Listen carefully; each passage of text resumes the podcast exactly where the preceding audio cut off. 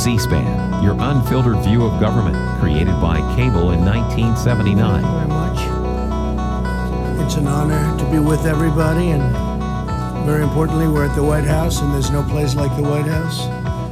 And uh, for those of you that this is the first time, I know I know exactly what you're thinking, because I was here a first time, and it was still something I'll never forget.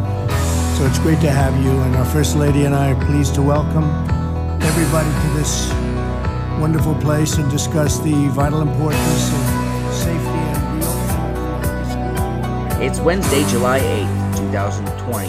I'm Mannix Mercury, and this is it, 76 the dads Seconds want of it, The kids want it. It's time to do it.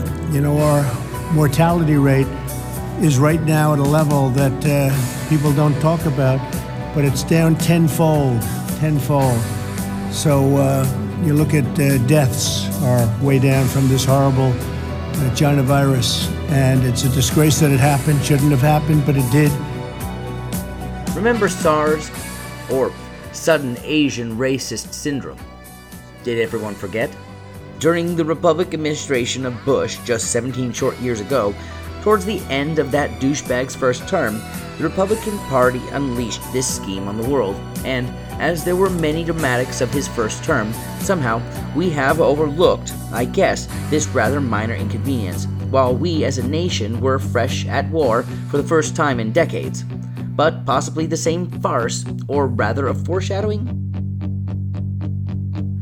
The emergence of SARS is a major global public health threat that requires a coordinated global response in terms of continued and improved surveillance and of research into a number of important public health issues. The language in the documents of the WHO, published on its website, is rather clear as to the indefinite sources of this disease. While much has been learnt about SARS since it was brought to international attention in March 2003, there remain many unanswered questions about where it came from, how it spreads, and the effectiveness of public health and other measures employed to control the disease. Thus, a major research effort to address these issues and other gaps in our knowledge could provide information to reduce the likelihood of the recurrence and spread and lessen the vulnerability of healthcare systems to SARS and mitigate the impact on individuals and communities. Could also improve the efficiency and effectiveness of control measures and, in the larger term, potentially impact on our response to future emerging diseases. And there are also important cross cutting issues that underpin strategic research on SARS. I've heard the accusation before. Any curious perusing 76ers might themselves find easily similar statements made about COVID 19. Least the damning, its similarity to SARS.